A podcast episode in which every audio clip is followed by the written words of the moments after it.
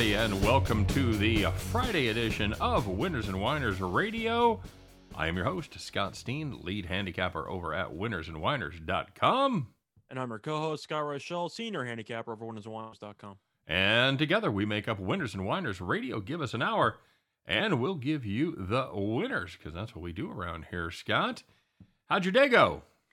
Overall, not great. My fantasy day went pretty well because I have Terry McLaurin, but for my play of the day, I had an over in baseball, which lost by a hook, beat a full one run line move, and both teams combined three for 21 with runners in scoring position. Hmm, that sounds like the Royals game, buddy.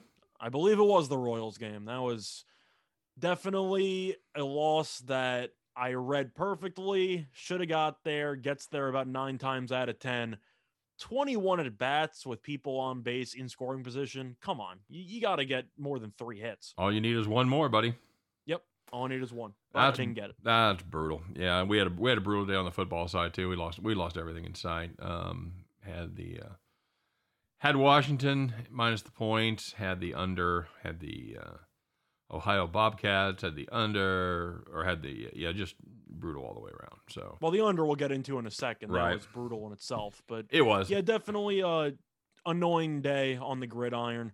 Had a couple props uh, that I ended up not betting, unfortunately, because I hit all the props in my head. I didn't bet any of them, so nobody makes any money from that. I but hit all the props in my head in I Scotland. In thought- I- I- Scotland, I, Daniel ruled it. Jones score first touchdown. I had in my head. McLaurin over 14, at 14 to 1 you had that play tucked away did you at 14 I to 1 I actually did. Yeah. Something about a prime time angle on a mobile quarterback scoring first. I remember that was profitable last year, but ended up not mattering. I ended up doing uh I had some work to take care of, so it slipped my mind and I missed out on potential profit. So Happened. doesn't matter.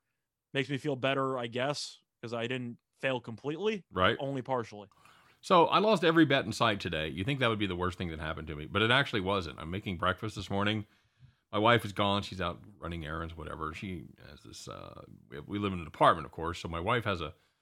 She actually kind of runs the community garden. She kind of got roped into it, but anyway, she grows stuff at the community garden. People give her things. So people have been giving her peppers, and she brings these little sweet peppers home, and I usually cut up one, put it in with my uh, my hash browns or my eggs, have a little delicious breakfast. So I cut one up today. And Scott, lo and behold, it was a ghost pepper, which I'd never had before, but I cut up the entire thing, put it in with my hash browns, and it was brutal. I also went to scratch the inside of my nose. That was on fire for about two hours. In fact, I'm still, my nose is still running, and it's been like, it's been over, I don't know, 15, 16 hours, whatever it's been. It's just ridiculous. So that was the worst thing that happened to me today. And yeah, I lost a ton of money, and that wasn't even the worst thing. So just not my best Thursday, is what I'm saying to you. I heard that whenever you're on fire, you should try stop, dropping, and rolling. Did you try that? Oh my god, dude! I just couldn't. I couldn't figure it out because I, I'd had these peppers all the time. I'm like, what is wrong with me? I, I kept because I'm like, my heart's pounding and I'm just like sweating. I'm like, what in the world? And just, just brutal. Just, are you a spicy food guy? You like spicy food? I like spicy food. I've never had a ghost pepper before, No, though, I'm- so I can't attest to how spicy that actually is. I do like kick with my food. Yeah, I do. I do too. Like I've had, I've been to places where you have like the ghost pepper sauce, where you you know they dilute it and they put a little spicy sauce, and yeah, it's good. But this is just pure agony, my friend. Pure. So what's the, what's the hottest type of pepper you'll go? Like habanero? Um, I will eat uh some habaneros. Yes, I I will Okay. eat a little, little habanero on my. I learned it from. I used to have a uh, a card game that I hosted for some uh, gentlemen that were here that that come here from Mexico, and I used to put out a spread every week. And when I'd put out sandwiches, I they would ask me for, for habaneros, and I just cut them up, and they would just load their sandwiches up with like a couple of habaneros. Incredible, incredible things. Mhm. You eat a whole? Can you eat a whole habanero? I have. Have you? I can't say that I've done it for fun. Yeah. I just do it, you know, if I'm if I'm just hungry or desperately hungry, or if I even know somebody dares me to do it every now and then, I'll I'll take a whole bite of one. But I I, don't do it often. I can't even imagine how hungry you'd have to be because you know you're not going to get your you're not going to get your satisfaction from eating a uh, a pepper. But See, but the way that it works is that if you eat one of those peppers, the amount of water weight you lose through Right. sweating is tremendous. I totally believe that. I I, totally believe that. I, I sweat for like an hour and a half, and then I peed for the rest of the day because I had drank call it a much cleanse. I think that's what they should call it. I, I had a pepper cleanse. All right. Mm. Uh, I think there's a couple people that could have used a pepper cleanse yesterday, Scott. So let's get to it, man. It's the Friday edition. Let's find out who took it in the shorts besides us. Um, I know there had to be some people out there sharing our pain. Scott, let's find out who got robbed in the Friday edition of Call the Cops. All right, let's get it rocking, shall we? We're going to take a look first in the NFL. And if you had the Giants on the money line, as you should with a low spread like that, very good. You're in great shape. Uh, they led by two points, five seconds left. Washington comes in, misses the field goal wide right. And a lot of you may have been like me, who immediately turned the TV off when that happened. I, I did not see the actual end of that game. Look out, the Giants were off sides. Of course. Do you ever see him miss the second one, Scott? Has there ever been in the history of the NFL have they ever missed the second field goal after they get the the the uh, the penalty to give them a, another shot? I might be underselling it, but I'm assuming the kicker's about 98% of the second. Right. Yeah, it's uh, and he was absolutely nails as the uh, football team won that one 30 to 29. They didn't cover, of course, so they're dead to me. But that was an absolutely brutal beat if you had the Giants on the money line. Sorry, guys. And looking at, unfortunately, a play that we both had Oof. on the farm, Ohio and Louisiana under 57 and a half. 42 points heading into the fourth quarter. By the way, there was a touchdown at the buzzer to end the first half, so that's a separate story. But you have 56 points with less than two minutes left. Backups are in. It's mop up time. Louisiana, though, has fourth and 10 with the backup quarterback in, completes a dart for about 20 something yards. By the way, And we're at 50 assume- we're at 56. Did you say that? Yeah, we're at 56. Okay. I said that, but just to reiterate. So any score we lose, but Louisiana converts with a backup quarterback, and you think, all right, minute to go. Kneel down. over. Kneel Just down. get out of there. You know, maybe a draw up the middle with the backup running back. And Louisiana is sprinting like it's the two minute drill at the end of a half with the backups in, running to the line, actually calling plays. Next play, they throw it. Touchdown. 48 seconds left. Game ends up landing at 63. We lost on a team that was up by 28, running no huddle with less than two minutes to go converted a fourth and 10 and then threw another pass with a backup quarterback for a touchdown. It was. It, I'll tell you what it was like, Scott. It was like that coastal game in the first in the first weekend. I don't think I don't think you were on a side there, but I was on I was on the wrong side of that. And they had the same thing. Last I. I was at dinner, so I know that you had to sweat through that. I didn't have to, but Yeah, no, that was where they were. Uh, they were playing the Citadel, and I, I, I had the Citadel plus thirty five, and they're up thirty one with you know under two minutes left, and they're running hurry up, throwing deep through through like a thirty yard bomb with the backup, the third string quarterback, and yeah, running hurry up and everything, and ended up scoring the touchdown and, and beating the number. So, Scott, with the proliferation of sports betting, any chance do these guys have any action? I'm going to assume no. But I think that some coaches are aware what the spread is. Do you, and do you think they do that to make their fans happy? You figure they think their fans are on one side of the number or the other, and they do that for the betting fans? The truth is, no. I'm actually curious how many ADs are old fashioned and maybe aren't really into gambling. Right? But isn't that a decent excuse to get a contract extension if you show them your record against the spread and you say, listen, we might be 5 and 30, but I'm like 80% against the number. So I'm really maximizing the talent here. You don't think that has like you, you don't think that could actually be a persuasive argument? I think Teddy Bridgewater's listening right now and writing it all down. I think that's why he wins every road game. Or he, he- covers every road He's a monster against the number. And Do you think that would actually have some weight in a job interview if you just say, "Well, I'm projected to lose this game by 20. I lost it by 10." So you'd be downgrading getting rid of me. absolutely not. I think I don't it's, think it would. I think it's I a great idea. I think it makes sense. I I agree. I agree. He's he's we signed him to an, we signed him to a multi-year deal. No, he doesn't win, but he covers a lot. Great teams cover, good teams win. So we got ourselves a great team. We're 0 9, but we're we're frisky. That's right. Do you, that's do you think it'll ever we'll ever talk about teams that way? It'll become so commonplace that we just that's just part of the conversation. Realistically, you would need gambling legal in at least 40 to all 50 states for that to actually happen. Right. But I do think some coaches are aware of what the spread is. Does that impact the decision making? I'm not accusing anyone of being Pete Rose in college football, Right. but I do think that based on the society we live in today, you can find really, really easily what the spread is. That is two very unusual situations. That that game last night with Louisiana, that's very unusual, and the game with Coastal earlier in the year, very unusual. Those are situations where normally you've got a gigantic lead, you're just running the ball, you're kneeling down, you're calling it a night, you're going home. So And usually you'll score anyway if you get a, a running back who breaks it, but you're throwing passes with a minute to go. That's where it gets a little bit dicey. let me ask you this, Scott: Do you think we'd be nearly as, salty as if we were on the other side of that? Uh, if, truth if we had them to be the big number and they're driving down the field, I, th- well, I think you know, even if I win bets, I will try to be as unbiased as possible. right? I would come on air and say I got really lucky because Louisiana also had the spread. Yeah, I agree. I agree. All right. So, food for thought. I'm, you know, certainly not pointing any fingers in our little our little schmo show that we do here. It's just it's just a little bit interesting. So, all right, Scott. Well, we got we got one that's going to bum me out in the next segment, so I'm going to bum you out in this one. If you had the Yankees on the money line against the Orioles, I don't even know what was the number there, Scott. It had to be massive. Uh, like minus 250, I think. There you go. So if you had the Yankees on the money line, you're out there laying 250. Well, you're in great shape going into the ninth inning. Scott, they got their closer back. They bring in Chapman for this one. No, Chapman Uh, pitched three days in a row. They did not go to Chapman. Uh, not good. Two outs, two strikes, bottom of the ninth. Who's pitching? you had Clay Holmes in the game. I'm sorry. Clay. Clay Holmes. Hmm, Clay Holmes. That sounds like a recipe for disaster when it rains. Well, it was because it was raining. Was it really? Yeah, it was raining. Nice. So Clay Holmes, Scott, instead of getting that third strike with two outs and ending the game and giving the Yankees a little bit of hope, threw a wild pitch, tying run scores.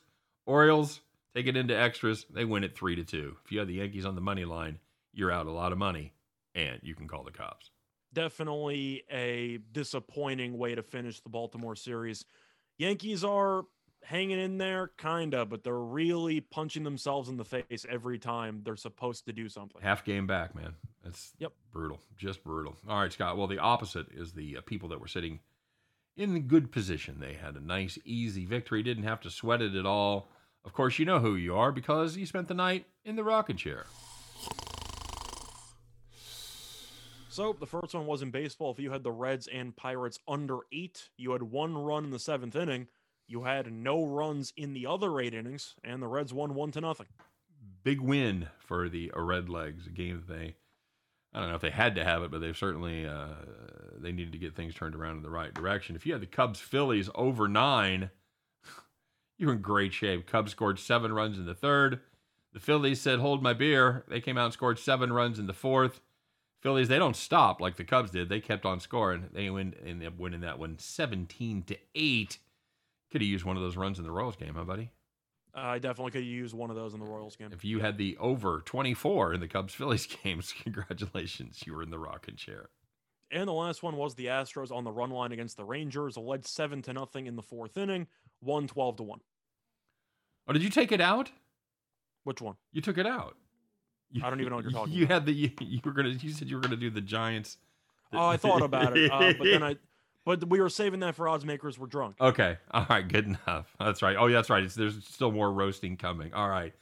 So, Scott, we had some discussion about this uh, next award, but It really wasn't much of a discussion. well, we just matter- need we had the right people. We just need to know where to slot them. Yeah, I'm not gonna lie. Both players are on the same team. We just had to picture what order we wanted to put it in. Yeah, and if you if you're sitting at home and you're like, I'd really those were switched, you can do that. We'd be okay yeah, with that. I'm sure you know who we're gonna talk about, but we're we're still gonna do it. All right, here we go. So let's find out who got the award, who's going to wear the golden feed bag for the entire weekend, Scott, because it's the Friday award. They're forced to wear it the entire weekend as we reveal the TGIF Donkey of the Day.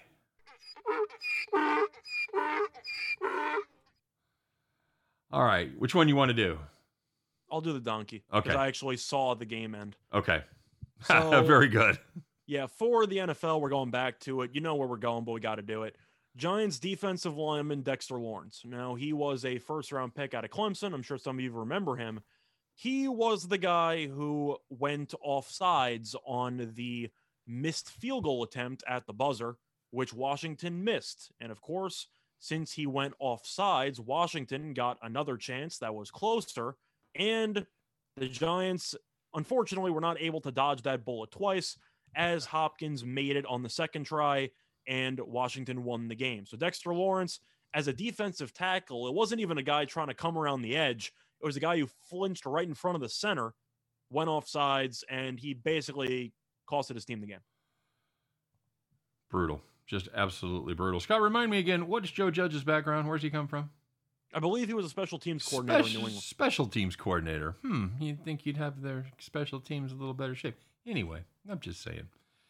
All right, quick reminder, you guys, that you are listening to Winners and Whiners Radio. Give us an hour, and we'll give you the winners. So, Scott, the other award here is uh, one that we don't do every day, but there's certainly uh, it certainly deserves today. Let's find out, Scott. You know, you know what your parents used to say. Probably they probably still do say it to you, Scott. I'm not mad. I'm just disappointed.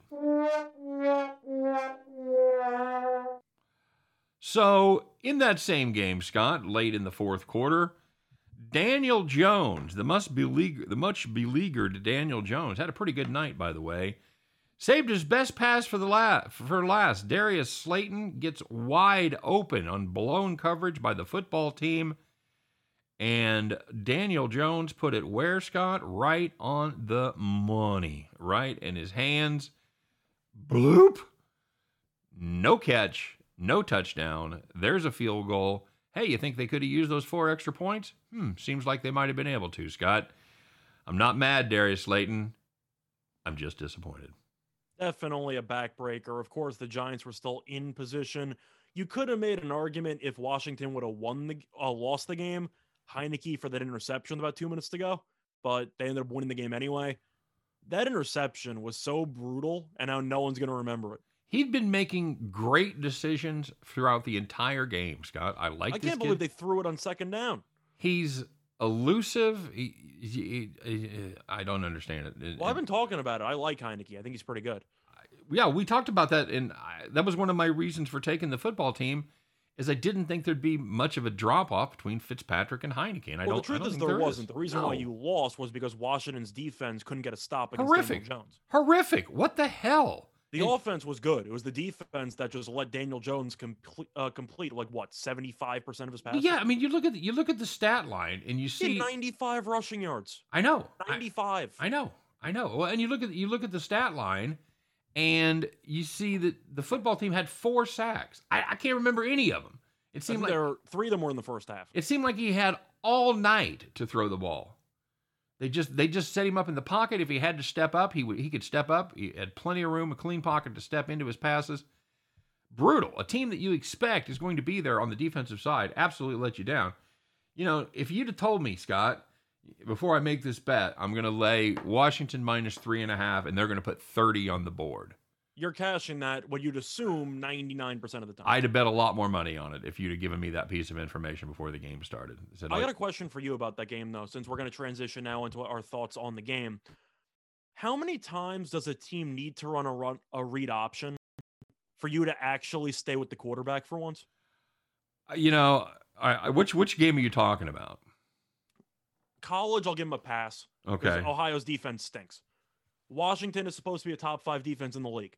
Jones has a 60 yard touchdown that gets called back, but they ran the same read option maybe seven times, and they probably picked up about 12 yards per play.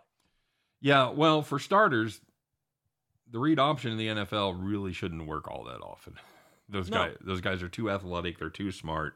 But yet Jones is not even. There's nobody even there. There's no, no containment. No, it's just, and you know he runs. You know he's going to run the ball. It's not a surprise. You, Barkley can't move. He had one carry for 40 something yards. He did nothing else besides that. I'm okay with letting Barkley run on the inside.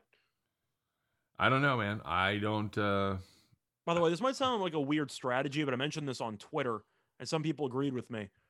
If the other team's running a read option, why don't you just decleat the quarterback every time? Yeah, I've, It's a free shot at the quarterback. I agree. I've always wondered about that when the when the quarterback is uh, you know, running running the fake or, or handing off and then and running with the ball like he's still got it. Why I, why don't you just plow him? a read oh option. my God, like, he's just can actually he's just really good at the fake. Yeah, you can just go. What are they going to do? They're going to penalize you for hitting the guy with the ball as a runner? Right. No, I, I figured at some point, even if Jones hands it off to Barkley, Barkley picks up 12 yards. You think that they're going to keep running the read option when Chase Young absolutely levels Daniel Jones? Absolutely not. They're not going to call it. And let's be honest, even if they do, is that okay? Can you sacrifice 15 yards there for them never running that play for the rest of the night? That play killed them. I So know. yeah, I think that that makes sense. But I know Chase Young got a got a rough in the passer call in the first half, which was a little bit dicey. But you know the NFL has gone pretty soft with regard to rough in the passer. 10 play. I just don't know how if you have a mobile quarterback and you know they're going to run that play, why do you just not absolutely have one guy in containment slam the quarterback every time they run that play? It's a legal hit. yeah, I agree. I totally agree. I- it I've, doesn't make any sense to me. I've thought that for years, my friend. I've wondered that longer than you've been alive. Why they Is that like a do that. gentleman's agreement between the coaches? I don't. I don't think so. I, I don't think so either. I just think nobody ever thought about it. But seriously, read option, whether he keeps it or not, you can hit the quarterback. Yeah, the quarterback is trying to pull off a fake. He's trying to. If he hands off the ball, he's still going to continue the play like he's got it.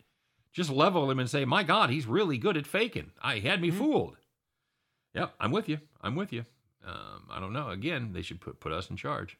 Yeah, you sacrifice five yards on a halfback dive to injure, to uh, not injure, but to let the quarterback and the offensive coordinator know you keep doing that. This quarterback's not going to be around for that much longer. Yeah, yeah. We're gonna find out who the we're gonna find out who the backup is.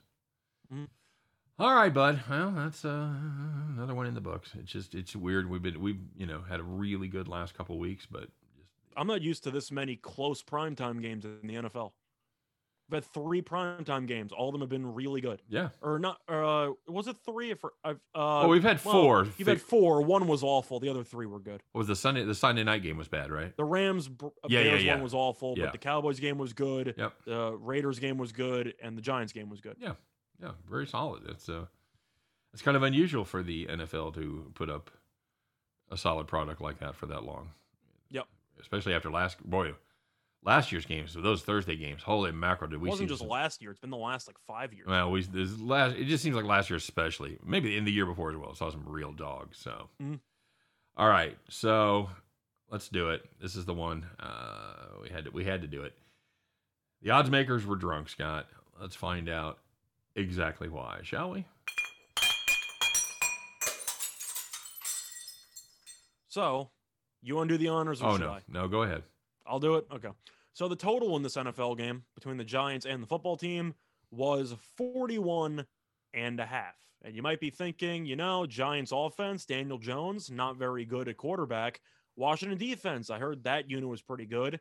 However, the Giants did allow Teddy Bridgewater to absolutely torch that unit last week. You figured Washington probably was going to score 24 points, maybe more. So this total seemed a bit low. Can I interest you in 59 points in the entire game, 37 points through the first three quarters?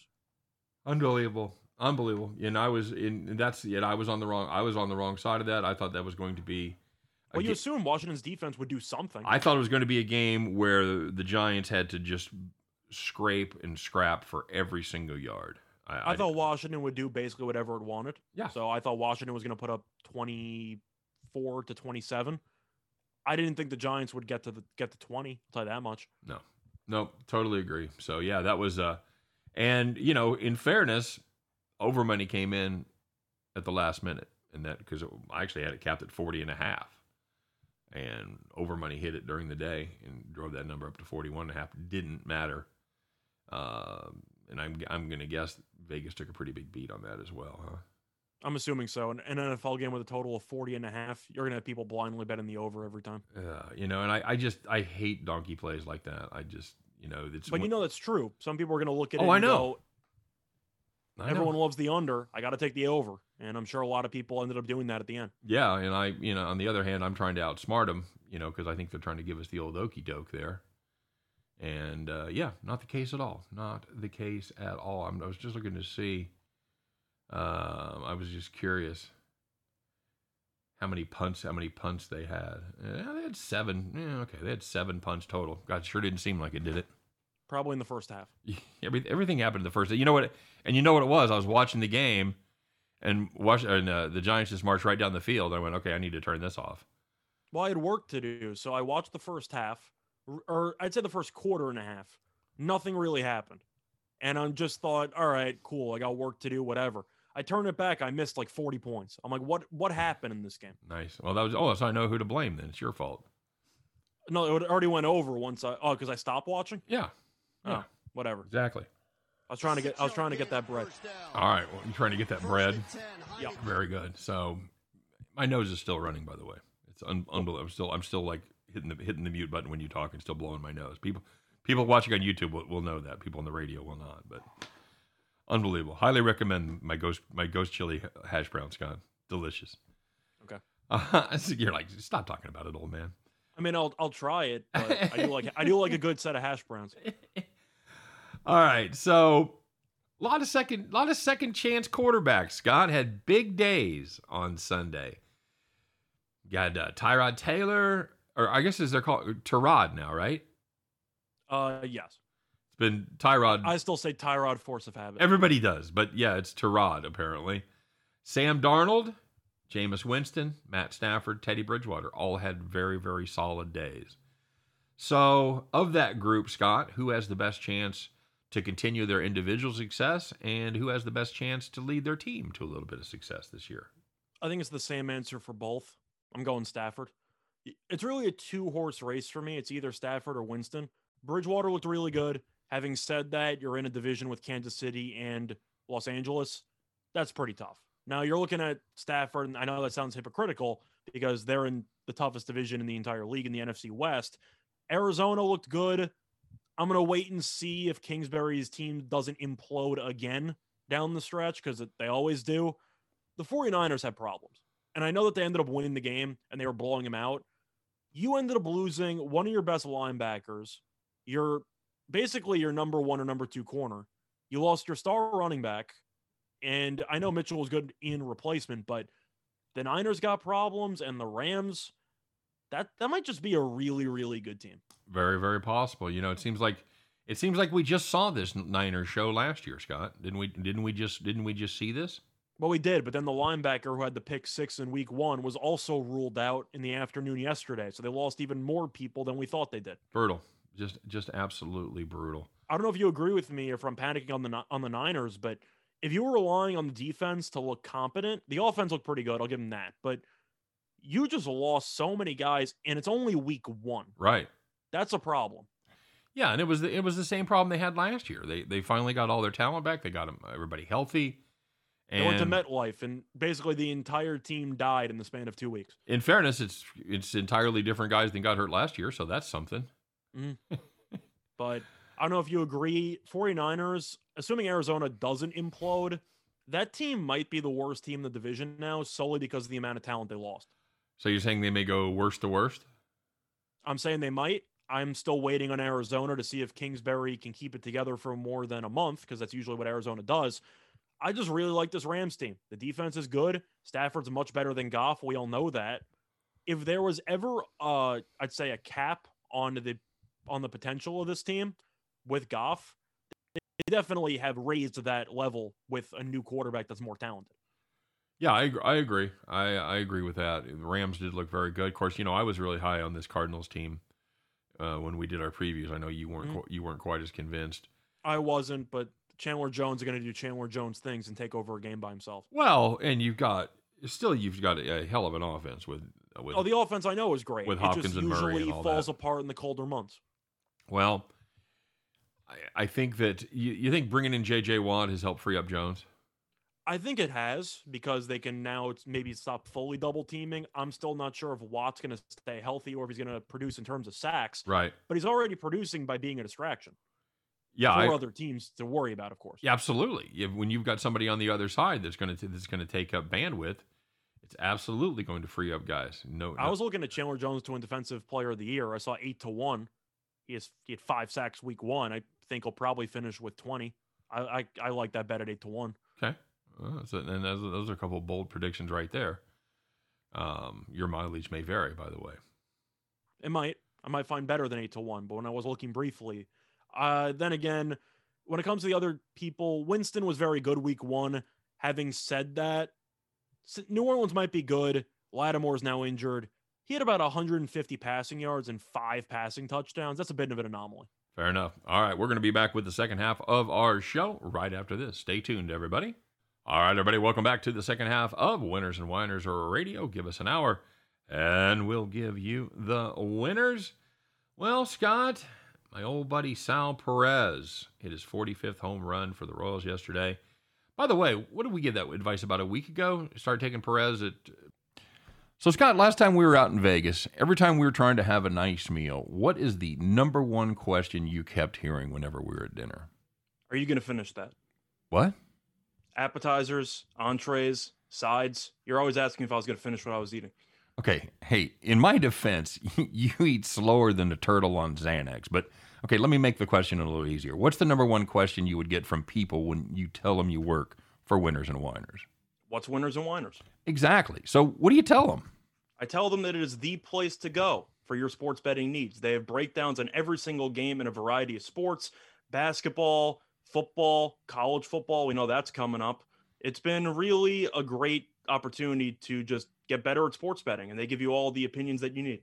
Yeah, see, and the thing I like about it is the fact that they don't just inundate you with numbers that have no context. You know, you go to some places and they just throw numbers, numbers, numbers, but they don't tell you what they mean and you just kind of your eyes glaze over. But these guys, not only do they use those same numbers and put them in context, but they're fantastic writers, they're great handicappers. You mentioned college football coming up. That's my favorite time to use winners and whiners because they do every FBS game every single week. It is a fantastic site. Scott, what's the best part about winners and whiners? It's absolutely free to use. That's right. It is absolutely free to use. Winnersandwhiners.com. You absolutely have to check it out. You need to make this site part of your daily handicapping regimen. If you are not doing it, you are absolutely leaving money on the table. So, see, that wasn't that hard at all, right? Sure, you're still getting none of my fries. What? I, I didn't. I didn't say a word. I saw you looking at them. Seriously, dude, it's it's been like an hour. If you're not going to eat no. them, oh man, that's brutal. All right, fine. Seriously though, winnersandwhiners.com. Go there or be square.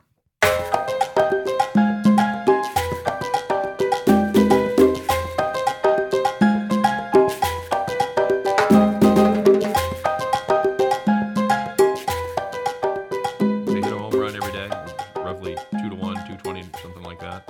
Whenever we did it, it's probably 75%. Yeah, I think he's. I think. I think he's hit home runs in four of the six games since we said that. So Could be. you'd be dramatically up. He is absolutely cranking the ball right now. He is a streaky hitter, and this is one of the best streaks that he has ever been on. So, um, it's tied for the major league lead in home runs with 45. Leads the majors in RBIs, not even whispered about as a, uh possible MVP uh, candidate. Is that wrong? Should he did he should he get more recognition for maybe putting up one of the um, best seasons that we've seen from a catcher in a while? I think he should.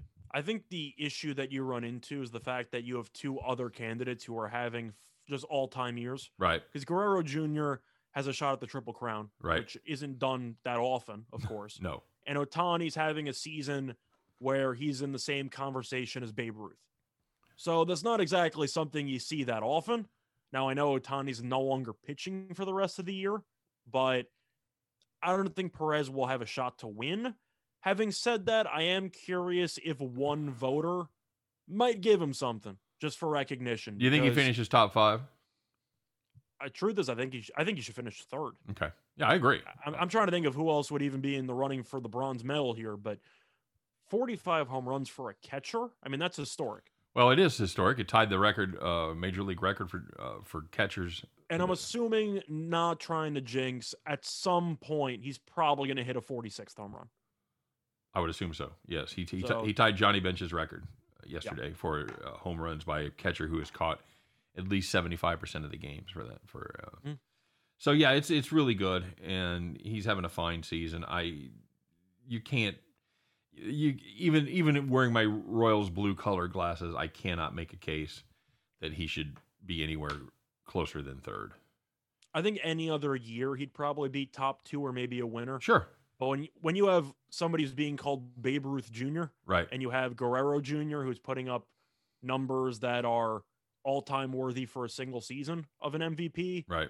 you're going to be third fiddle, but it's a respectable third option.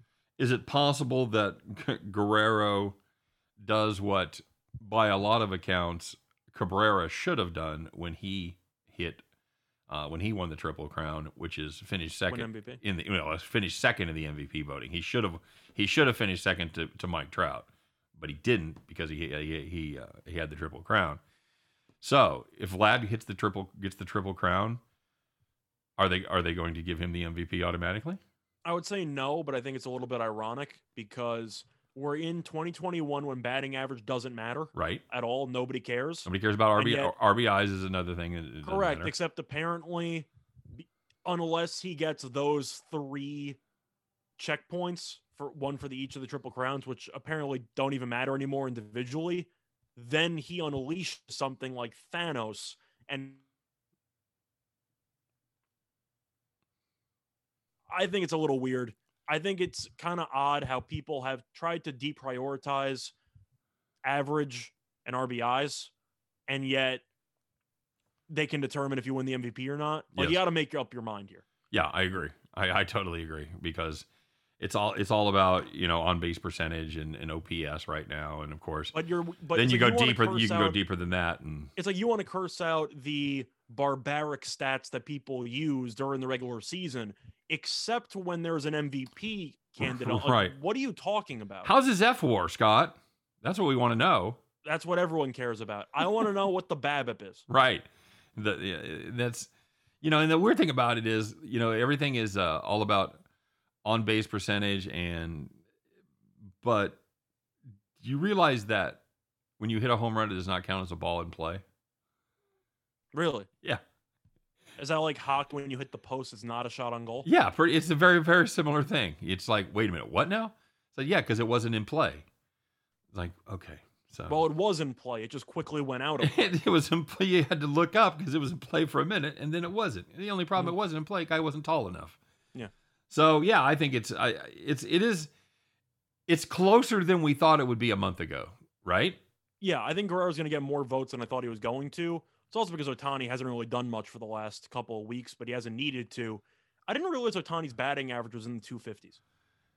I don't think it was. I, I think, Yeah, I'm saying so. uh, He's definitely been slumping a little bit, but right I don't think it matters. I think he's done enough. now we said that. No, we said that in back in August. We said doesn't matter, doesn't matter what happens to Ohtani in September. st- I still don't think it matters. I agree. I agree. But we're we're we're wavering a bit. Not not a not a ton. Well, the betting markets are wavering because what if he hits for the triple crown? A, he's currently not hitting for the triple crown, so you can keep trying to create theoretical situations. B, even if he wins the award, or even if he wins the triple crown, he's still not a guarantee to win the award. So you just acknowledged how far out he is if he needs these three pieces in order to even have a shot at it. Right. Now, and you, and you brought up the pitching thing. So, because part of what makes him such an attractive MVP candidate is the fact that he was having a, a very nice, solid season uh, on the mound, Yeah, he's valuable both ways. does does that change the fact that he's going to miss his next or his last three starts, whatever, I'm assuming that he started significantly more games than Vladimir Guerrero Jr.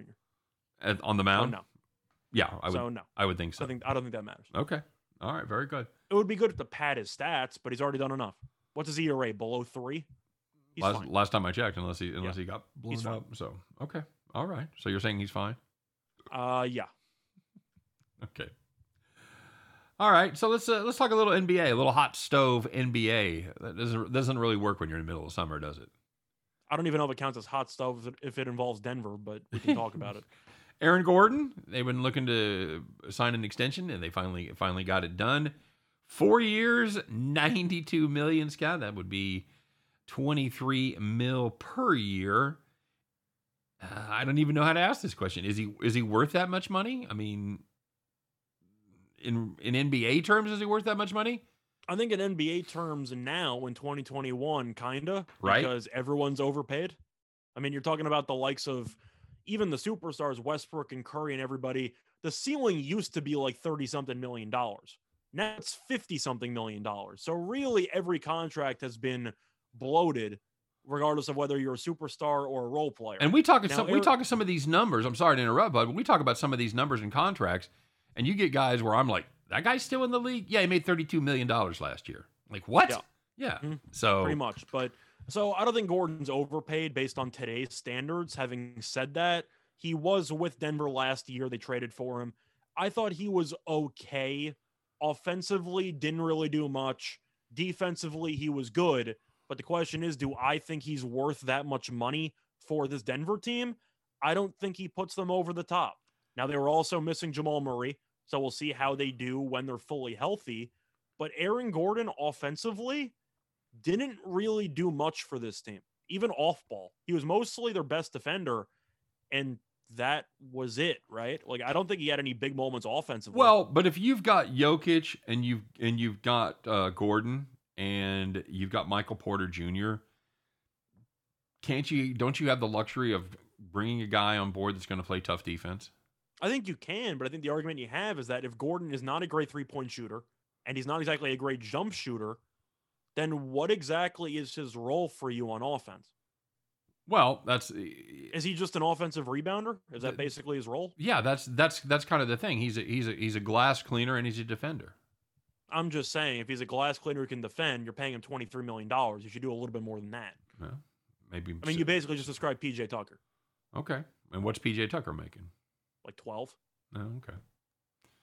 I don't know. Of course, he's bigger than Tucker, but you know what I mean. You, you need to do a little bit more than just rebound and play some good defense because Gordon is also a bit undersized for a power forward. Is he a great rim protector? Not really. He's a great athlete. He can guard on the perimeter, but if your rim protection is undersized Aaron Gordon and Jokic, you're not going to get many blocks. No, that and that is a problem. That's that, as good as Jokic is on the offensive side of the ball. He struggles He's that, abysmal that he struggles that much defensively. Yeah. And So even Porter Jr., who's arguably the tallest guy in the starting lineup, he also can't defend. nope, not a defender. Never never has been. So that's going to be an issue for rim protection. Yeah, I, I would I would agree. Um, but I you know I think they're going to play these. I think they've got I think they've got the hand they want. So Uh, they're going to write it out and see what happens because they think Murray might be the piece, but I still think they're short. I don't think this team's beating the Lakers, for example. I don't know, Scott. At some point, I mean, you know, Lakers.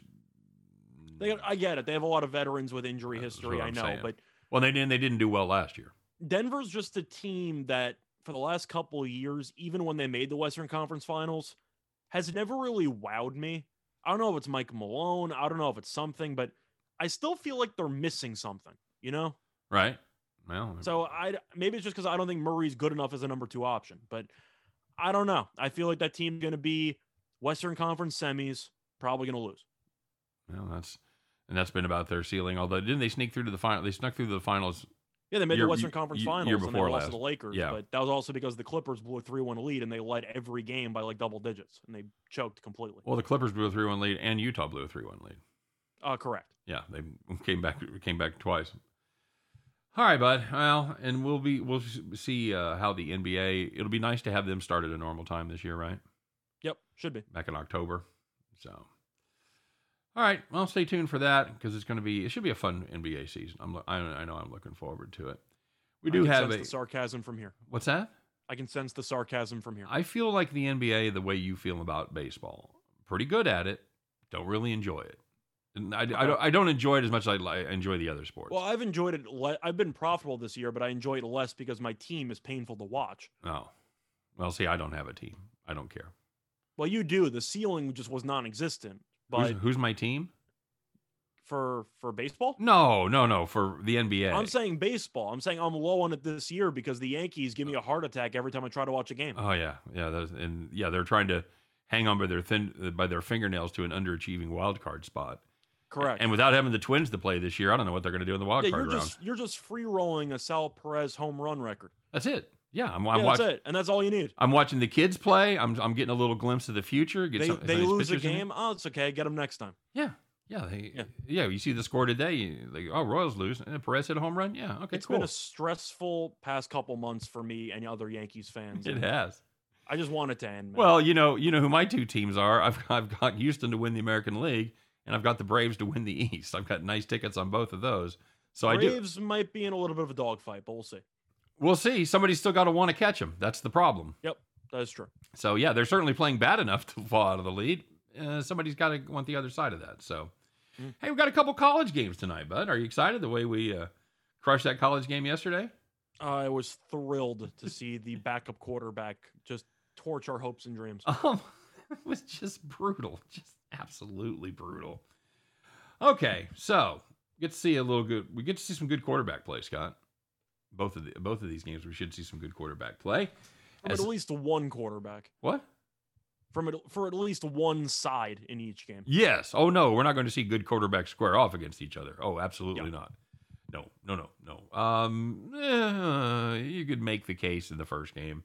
You know my thoughts on one of the other quarterbacks. Uh, it, it's going to be, uh, it's going to be uh, Central Florida against Louisville. Dillon Gabriel going against Malik Cunningham.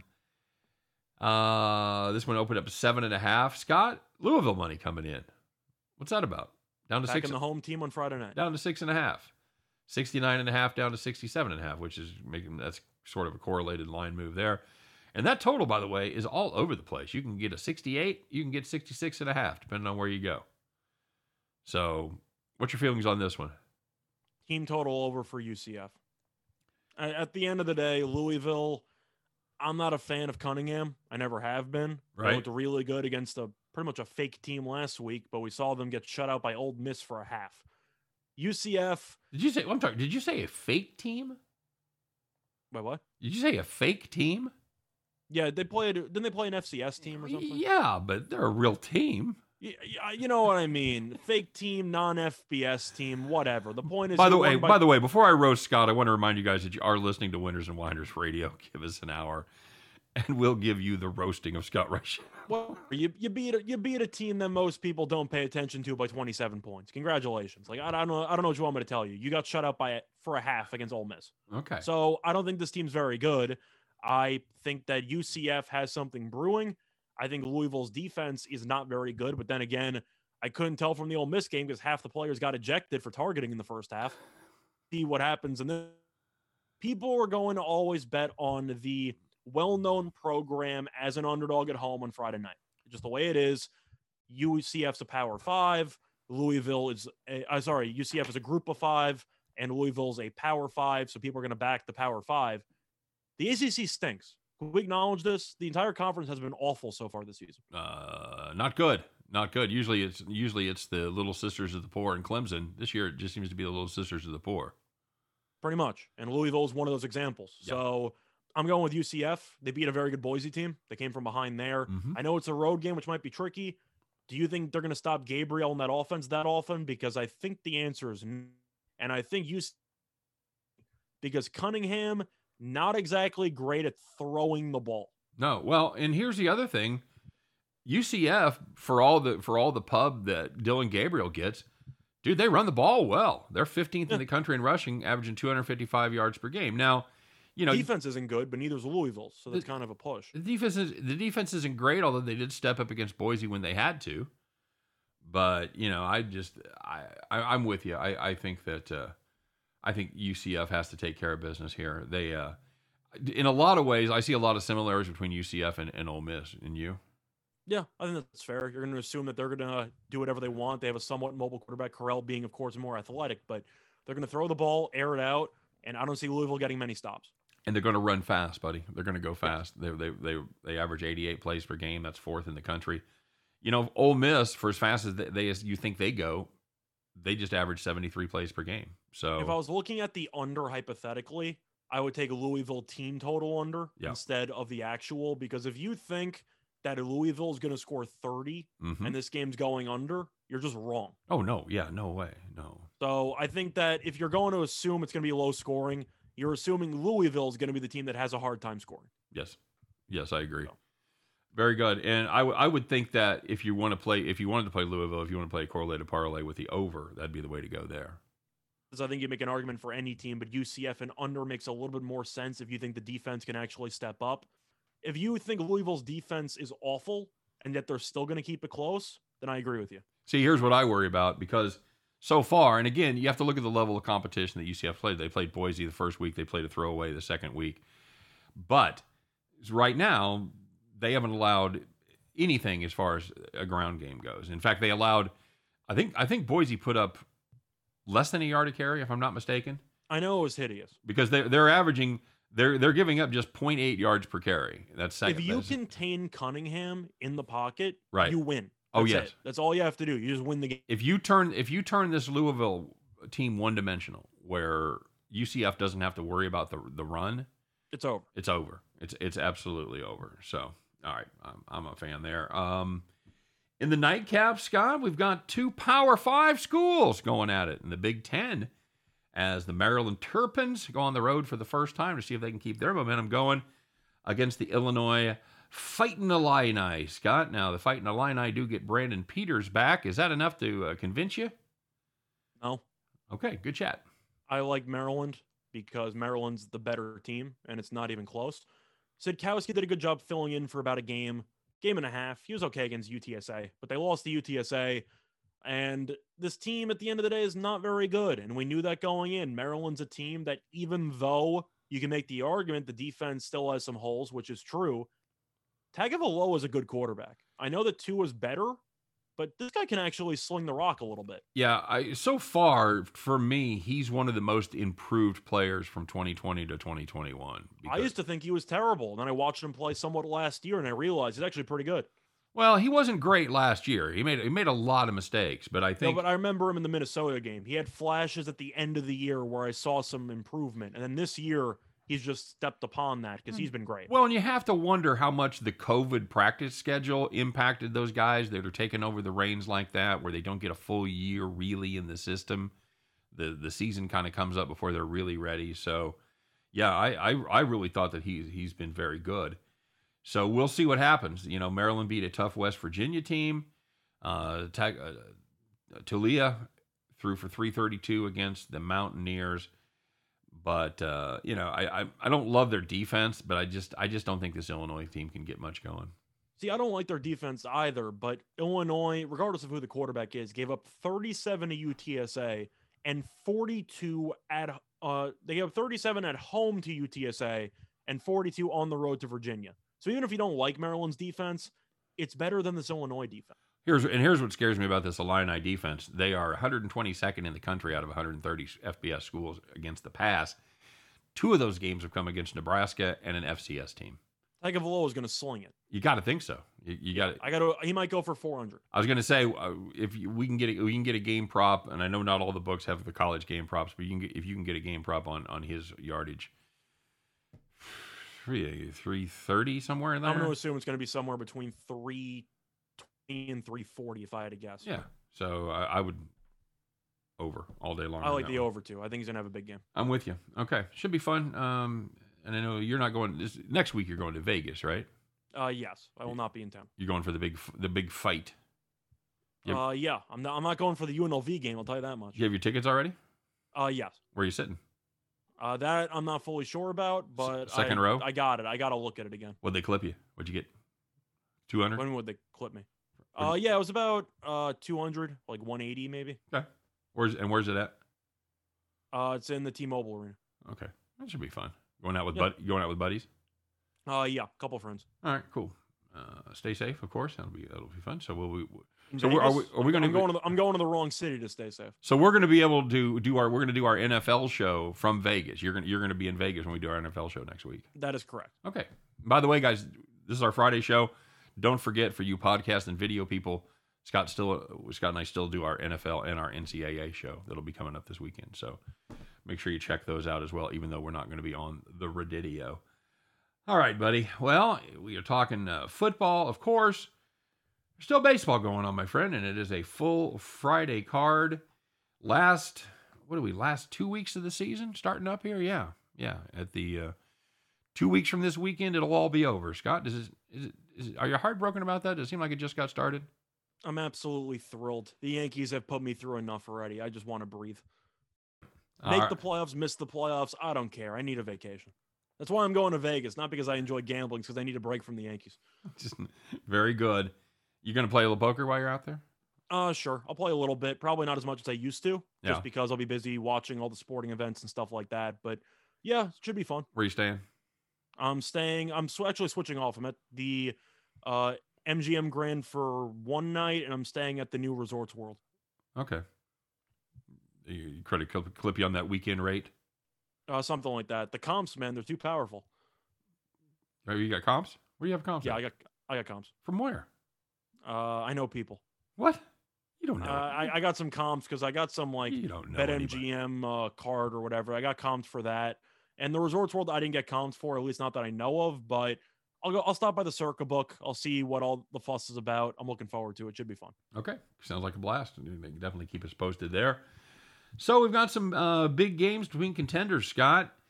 Let's uh, start off with the Cincinnati Reds. The Cincinnati Reds trying to put a move on them. The Dodgers trying to put a move on the Gigantes. They are traveling to the Queen City. Walker Buehler goes for the Dodgers against Luis Castillo for the Cincinnati Reds. Game opened up minus 166 in favor of the Dodgers. Pretty much the money has uh, come in on the LA Dodgers. and That line is now somewhere in the neighborhood of 175. Not a ton of money. Opened up at eight. Scott, the total's gone up to eight and a half. You're seeing a number going up in a Walker Buehler game. How unusual is that? Well, it's in it's in Cincinnati, so of course, Great American Ballparks where something like that would happen. People are going to be tempted to take Castillo just because of the price. I'm not. The Reds won one game against the Pirates. Congratulations. I'm really proud of you. But the Dodgers are another animal. Buehler's going for the Cy Young. Castillo, we want to like a lot, but this year has been so up and down for him. I'm not going to bother. Give me the Dodgers. Yeah, just about the just about the time you think you've got him figured out, you're like, Castillo, you're talking about. Yeah, yeah, Castillo. Um, he, he just he goes the other way. You know, he Yep. we wrote him off at the beginning of the season, and then he got really hot and was really good, and then he's kind of uh, kind of went back down the toilet, and he's now kind of been eh, eh, average his last few times. Now the nice thing about Castillo, Scott, he keeps this Reds bullpen out of play. He's gone he's gone at least six in his last six starts, and he's gone he's gone seven in a couple of them. So Buehler does kind of the same thing. He's gonna he's gonna give you some he's gonna give you some innings. Yeah, Buehler does Buehler does do the same thing, but the problem is, um, you know, Buehler not been fantastic. He's decent his last his last start, but the time before that he absolutely got blown up against San Francisco. So you just aren't gonna overthink it. You're just gonna you're just gonna set it and forget it and take the Dodgers here. I'm not taking the Reds, if that's your question. Okay. Well, that I mean that just seemed to be the only other option, Scott. I mean, not to play is the other option, but I, I can't back the Reds. This team is just this team's already been falling apart. They beat the pirate the Pirates one nothing. I'm not going to overreact to it. This team's falling apart. The only way to win is not to play the game. Thank you, Joshua. yeah, Castillo's lost four straight starts. Hasn't pitched that badly, but the the Reds just aren't doing much for him. Seven and fifteen is his official record on the season. The team is t- ten and twenty in his starts. Uh, it's hard to lay a number here. You know what? I'll I'll I'll, I'll, I'll go the other side of that half run. Give me give me the under eight and a half in this one. All right, bud. Well, it is that time. It is our uh, last show of the week. We have put our heads together. We have come up with our favorite play that we want to share with you guys. The one, if you had to put it all in the middle and bet it, this would be your play. Put on those overalls, get on that tractor, fire that bad boy up, folks. It's time for the Friday edition of Bet the Farm.